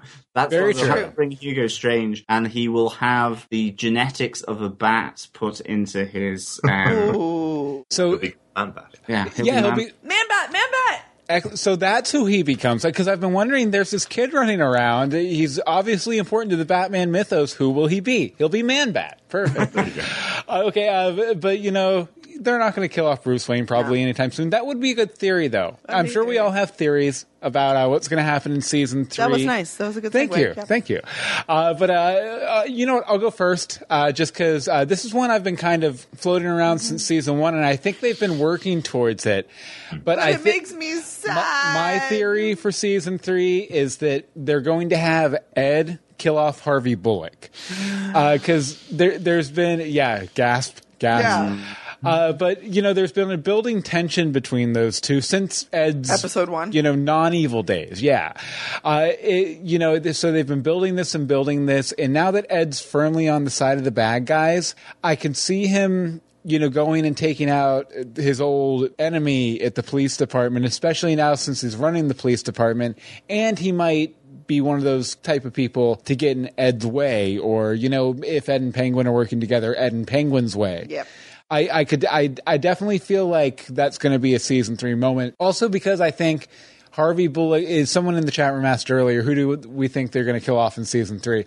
I think Harvey Bullock is a people aren't going to be expecting it because he's a part of the Batman mythos and it mm-hmm. should be there when Batman's around. But he's also really kind of expendable too because Yeah. he's important eh, in the story uh, story to Jim's early days on the Force. Uh, but you know, later on, I, I mean, anyone could fill that role, I, and I, I, I, th- I think uh, it, it would be very impactful and powerful to kill off that character too, because they've he he's the mo- one of the most likable guys on the show because he has all the good lines and everything. Yeah. Yeah. So that's my theory. That's a good one. It's a good one. I don't Yeah. like it, but it's a good No. one. No, I don't like it at all. What are we going to do without Bullockisms? Who's going to pick that up? Lucius Fox? Uh, Andy in the chat room says Bullock won't kill get killed off on Gotham, especially since it's Donal Logue. But I, I think the fact that it's him uh, Actually, almost makes it more possible. Yeah, because I mean, he. It's not like this is his, his only gig he's ever had. Yeah, and, he has quite a few things. and he'll, he'll he'll be you know out to pasture if he gets off of Gotham. He's a very accomplished actor. He's been working in the bit. He was the weird taxi guy on MTV back in the day. I mean. Yeah, I, I, he he's been in the business for years, and he, he always has. he he's had a million jobs since he started Gotham. So yeah, I, mean, he has had quite a few. I think he'll be fine if they kill him off. Yeah, he's got some stuff. Okay, let's see here. Um, okay, theories, theories, nothing but theories. Why don't we go to John? What's your uh, season three Um, theory? my season three theories are uh, come in double here, um, and it's back. It's again, it's like like yours. It's something from season one, um, but it's Killer Croc. Um, I think it was back in episode two, Selina Kyle, and it was all the kids being kidnapped uh, and sent uh, to the Dulmacher, and there was Quinn Pharmaceuticals, and there was this big pit that seemed to go down into the Yeah. sewers and glowed green and we were kind of thinking well either it's too near the nuclear power station in springfield or um or maybe Killer Croc could be down in the sewers, but maybe now it went down to Indian Hill or something, and they were feeding the guy because obviously there was this. You had um, the the claw hand of uh, Karen Jennings, Right. Um, but also then you saw the, the guy being taken out of the one of the cells when they were taking all their, their experiments away. Yeah. Uh, and it looked like scales on the skin. So I, I, I'm hoping we get Killer Croc, basically. That he comes around and starts um, causing mayhem and, and chaos. And the other one is with regards to Jerome. And I would love it if it linked back to the Red Hood gang or something. Oh Yes. from season one. Um, that may, you know he's escaped, and maybe his face is slightly disfigured or white, and he's he can't deal with it or something. So he uses the red hood. Um, I just I remember that being one of my favorite uh, scenes from season one. The the the hood being picked up off the ground Yeah. at the end. By end. some li- little kid or something. Yeah, and I maybe that he somehow finds this gang, comes across them by accident or whatever, or seeks them out, and he starts to integrate into that uh, to become the Red Hood. And obviously, that would link in with a lot of the canon or on then Yeah. maybe the Joker's storyline, or it could still keep it up in the air that well, this is the Red Hood is passed around, uh, and so he can and can't be the Joker. He could mm-hmm. be either of those. Well, yeah, I, I like that too, especially because both of those storylines. I, I mean, obviously, there's the comic connection to the Red Hood that you mentioned, but both the Jerome storyline and the Red Hood storyline, ended on a note that okay, this happened, and it's going to be a constant source of inspiration for something in Gotham moving forward. You know, you had all the people laughing after the Jerome thing, Right. and then you had the kid picking picking up the Red Hood, Hood. and I mean that that entire episode, it's the Red Hood getting passed, Passed around, around, right? so the person keeps dying. So yeah. it's all, all all about legacy and inspiration and everything, and so it would be cool to see those storylines uh, get together at some point for I sure. like it. Yeah. Okay, Anne Marie, your theory. Fish is going to stay underground for a while so she can learn her power and her strength and figure out what the heck has happened while she's been dead for the better part of a year. and then she's going to strike and she's going to strike hard around the midseason. Interesting. I think Okay. she's I think we might get a glimpse of her like every 3 episodes. Mm-hmm. And it's going to be small until that midseason where she just like all of the crazy. Yeah, because I, I feel like we definitely need to get like a. You know, I was expecting this to happen in the season finale, a big kind of like rematch showdown. between her and Penguin. But it, Yeah. Yeah, instead he just passes out. oh, Pengy Pants. All right, and Butch runs away. Yeah. Wouldn't you? I'd run away if she showed up. He had a Gatling gun though. Um, he's prepared for anything. It's true. except for Fish Mooney, no one is prepared. no for one is prepared Mooney. for Fish Mooney.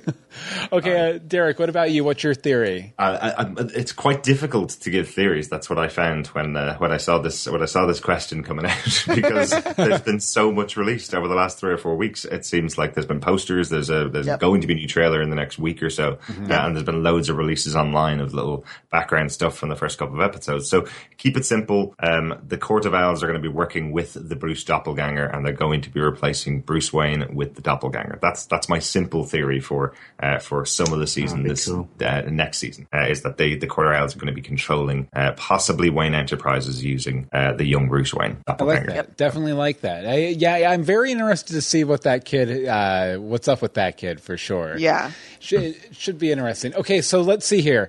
Uh, gun to your head. Let's get critical. What one thing do you think the show could improve on?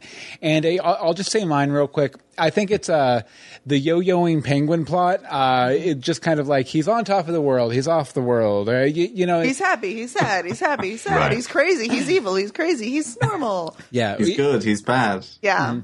What, what I'd like to see is I'd like to see him, you know, have the power, be super confident, and kind of take a step off the stage a little bit. Uh, That will happen at the midseason when Fish rises up Mm-hmm. and like zaps him.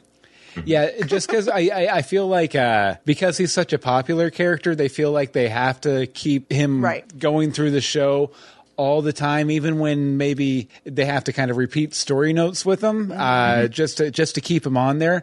It, it'd be nice to see him, you know, take a step back, have some other villains step up and kind of fill that big featured role. And then maybe, you know, just randomly appear four or five episodes later and, oh, wait a second, now Penguin's there and it's this big deal. It's an event. It's a You thing. know, I, I, so I'd like to see something like that. that you, you know, and I mean, it's so hard to kind of criticize the show because I love so much about it. Right. You know, but uh, Anne Marie, what about you? Your criticism? I think they might, um, and this sort of ties into what Derek and John have a little bit. They take on a few too many stories at once, Mm-hmm. and they're not all getting completely fleshed out. Um, and unless they're holding back some stories, there's questions on how we get from point A to point B. Going back to Barbara, like we see her helping Jim, and then all of a sudden she's making gimlets and passing out in Tabby's lap. Like there was no real. You don't see her psychotic break that leads her to that or something like that. Mm-hmm. Like I feel like there's there's just some little glimpses. Like I'd like to know a little bit more about Butch and Tabby. Yeah. What have they actually been doing? We know that Butch's nephew is doing stuff. Well, not anymore probably, but like, you know, like there's little things that we don't get because we have to go to this story, to this story, to this story. Like Yeah. pick a few and focus. Maybe mm-hmm. cycle Yeah. one or two of them out every couple episodes, but I don't think we need to have everybody doesn't have to have an A plot. yeah. Yeah, very, very much the same as myself. It's just the underdevelopment of what they call season regulars is Yes. my is my kind of one. So uh, people like Drew Powell has become a season regular in season two. Uh, Chris Chalk, who plays Lucius Fox, became a season regular. Uh, Nicholas D'Agosto, who's uh, Harvey Dent. Uh, yeah, wasn't he in like two episodes or something? Yeah. like Yeah. it was stupid. Yeah, and they had a court case where Jim Jim Gordon was being tried, which none was none of it was shown. Like you, you would have assumed that you have the district attorney, you know, uh, on your payroll for a year. You're going to use him in that episode, you know. Um, yeah, I just I just think they they have so many characters there that they can use, and sometimes they uh, ignore plots for those characters, and not always in favor of a better storyline. Right. Um, kind of my feeling. It- It's the Montoya Allen problem. It really is. Well, I mean, is it maybe that they just have too many people cast as a series regular? That I mean, other shows have this problem. They have too many people series regular. They have to have so much screen time. Apparently, Fox doesn't have that deal with these people. They're just getting paid and they're just like sitting back. Here's your paycheck. Yeah. yeah, here's your paycheck. Thanks for you know calling in to see if you're on this week. Like that's pretty much all these people must be doing, and that's kind of frustrating. I guess it just guarantees that they have them if they need them. Yeah, yeah, but Yeah. they're not using them. yeah. Some weird moments, yeah. It's I, really I think. Harvey Dent's on a new show now too. I think He he, he, yeah, he, sure his is. pilot got Yeah. picked up or something. Oh well, then he'll be done. Okay, uh, John, wait, what is your criticism? Yeah, I think mine kind of again it links into what Derek said and, and Anne Marie. It, it's for for me, it's that they deal with certain storylines or even just some of the concepts or ideas way too quickly. Um, or, or, or maybe, you know, just not well enough. They don't give them the time to breathe, yet they allow others, like you said, Bill, you know, Penguin is allowed to, his storyline is allowed to breathe and breathe and breathe. So was Ed's, you know, gestate slowly. And then you have, uh, so the example really, you know, Jim goes into prison, um, after this court case, which is kind of glossed over. Um, but then Jim goes into prison, is out within one episode, whereas I, I would love to have seen him a bit longer in, in, um, in, in the prison for, Yeah. for some of the episodes, because like, like we've said earlier, he has taken a bit of a back seat. Um, so him being in prison, that could have really worked. It, and to just, you know, it, it was fitting the dark route that he had gone down and what he'd been tried for that he went to prison. And then all of a sudden it was like he's out and he's a vigilante. And I was like, well, maybe just that could have happened a bit later. Um, and like you, I think, uh, I think one of you mentioned about the Order of Saint Dumas uh, Yeah. arriving. Um, I mean, it's like they sent, um, you know, the the cat and the dog over. I was expecting this really sort of bloodthirsty. You know, there's years and years of uh, of, of of hatred and revenge between the Waynes and the Dumas, um, and it all kind of We've been preparing for centuries. Yeah, we've been preparing for But this is all we could rustle up this Yeah. weekend. Uh, there's a big party going on. Yeah, it, it was w- it was weird too because I we were we were uh, we've actually canceled our Once Upon a Time show, but we were covering Once Upon a Time at the same time too, and I think it was the same week even.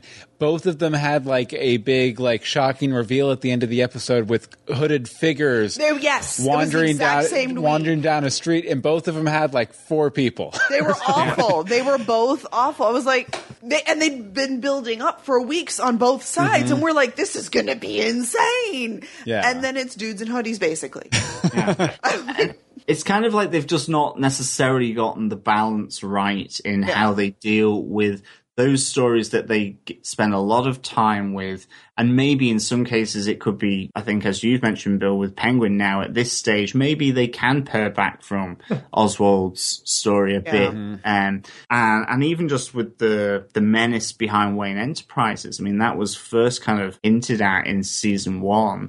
You've certainly got the development of it here now in season two, and it's likely to be like the big tee up in, in, in season three with the Court of Owls. So it's just how they deal with that, I think, for me. Mm-hmm. Yeah. Excellent, excellent. I, I, I think we've done good work here, guys. Okay, lightning round, real quick lightning round, and this is on you guys' suggestion. I okay, best scene of the season. I, I I'll I'll start first. I, it, I mine was Ed killing Miss Kringle. Uh, it pulled the rug right out from under us, uh, right where when we thought we knew exactly where they were going with their relationship and that character, and it also accelerated Ed's story extremely. Like I thought it was going to be by the end of season three, Two? we were gonna, or yeah, season two, we were gonna get to where Ed was Like one episode la- later. Yeah. You know, you know, and uh, so it just kind of accelerated things and just like really kicked it up a notch. Okay, Mm-hmm. Emery, your favorite scene? I apparently didn't fill out this question, and I don't want to steal someone else's, but it's kind of my favorite. So I'm going to let them answer, and then I'll just jump on it. Okay, and then just say that's mine too. Yeah. Okay, Derek. Uh, mine is the death of Galavan, or the many deaths of Galavan, leading to Butch with a bazooka. Ding, ding, ding, ding, ding. There it is. Well, I mean, really, if you're going to say best scene of the season, It was that. That's really the best scene of the Yeah. I mean, you can't beat that. But, but uh, John might try. Uh, John, what was your favorite scene? Uh, I loved it when Lucius Fox and Alfred met at the bar over a G&T and they were talking about tucking up. Uh, well, Alfred started talking about he would that he would tuck up um, Lucius like a kipper uh, if if if they couldn't trust him or if his promise of, of being trustworthy uh, came to nothing. I just loved um, I loved that that scene between the two of them um, in, in the bar. Really, really cool. Yeah, I, I really It like reminds their me of the relationship. Reggie scene in the kitchen. Yes. yes. Yes. Kind of had an intensity about it that um, just really leapt out at me. Yeah. Excellent, excellent. Okay, so lightning round over. Can I have, can I have just one more? Do Okay, it. yes. Do it. Because I'm going to have to make him say it. Uh, my favorite scene of the entire series was our podcast, uh, which had which had a great moment where John gave a, uh, a rendition of a certain character who wakes Barbara up, or Ooh, who was there when Barbara's wakes. Hello, my dear. There you go. That's the good moment. Mercy.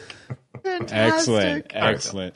Okay, uh, guys, why don't you go ahead and tell people where they can uh, follow your podcast, your social media accounts, your All of that good stuff. your dog, you know, all that stuff. Dog? Well, you can find us at Gotham TV Podcast. We're pretty much uh, pretty much ubiquitous everywhere you go. Just look for Gotham TV Podcast and any good or evil podcast catcher. Uh, you can see us over on iTunes at gothamtvpodcast.com slash iTunes will take you straight there. Uh, you can follow us on Facebook. Just go to facebook.com slash groups slash Gotham TV Podcast. And you'll see us over on Twitter, pretty much live tweeting at the UK pace. Uh, over at Gotham TV Podcast. So eventually they will get season three. Yeah, yeah. we, we have we have got some good news for anybody that does know us. There is some great news about about it in the UK. Uh, definitely has been picked up by Channel Five uh, in the UK again. So we know for a fact we will be getting to see it, uh, and hopefully a little bit earlier this year than we did uh, this next season. Uh, than we did this season. Yeah. Excellent. We, well, uh, real quick before we go, uh, obviously you can follow us legendsofgotham.com, email us legendsofgotham at gmail.com. Uh, we do have a new Facebook group because uh, it'll show up on your feed. I'm not going to lie. We totally stole this from Gotham TV Podcast. Yeah. I noticed they had a group. I'm like, I'm doing that. Doop, doop, so doop, good. It's so much better because you'll see what we post. Yeah. Definitely. But uh, the new group is facebook.com slash groups slash legends of Gotham. And uh, one little announcement. Oh, we are yeah. going to be appearing at the Tampa Bay Comic Con On the 7th. On August 7th uh, at 11.30 a.m. A.M. in room 12. 12, I think. Yeah, in room 12, uh, we're doing a live Legends of Gotham panel. We'd love for to see you down there. If not, we're going to record it. We'll release it on the feed.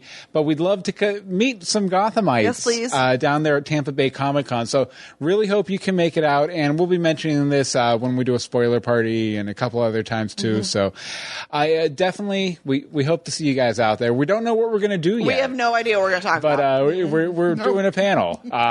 And uh, if if you guys Should be lis- fun. if you guys uh, listen to the show, you know if you know Bobby Hawk from uh, he have the voicemail every week, uh, he- he'll be around. He'll Mm-hmm. He's be joining around. us. He'll probably be on the panel. So we'll just drag him and be like, shh. it, it'll be a good time. But it, I, again, guys, Thank you. I can't believe it's been this long. It's Thank you so for good. staying up. Mm-hmm. Oh, it's so good. We we enjoyed every Yeah, moment. of it. thank you so much. Yay. so much. well, let's try and not wait a year before we do this Yeah. again, though. Definitely, definitely. Anne Marie, Anne Marie, give me your ring. No. Well, I got to put a ring on it. You are not getting my rings. Okay, I, okay, I'm going to send you a, a symbolic ring through the internet. Here you go, guys. Uh, we, we have a ring on it now, and uh, we're going to have to do this sooner rather than later, Yeah. too. Like, Definitely. uh, We shall be forever the legends of Gotham TV podcast, right? Yes. yes, definitely, I like it. definitely. Uh, we're, we're merging the feeds, folks. We're merging the feeds. okay, okay, but I, I, I guess we'll close it out how we normally do. Uh, join us next time for more Legends, Legends of Gotham, TV podcast. Yay. You guys won't hear this probably. They'll just hear me singing.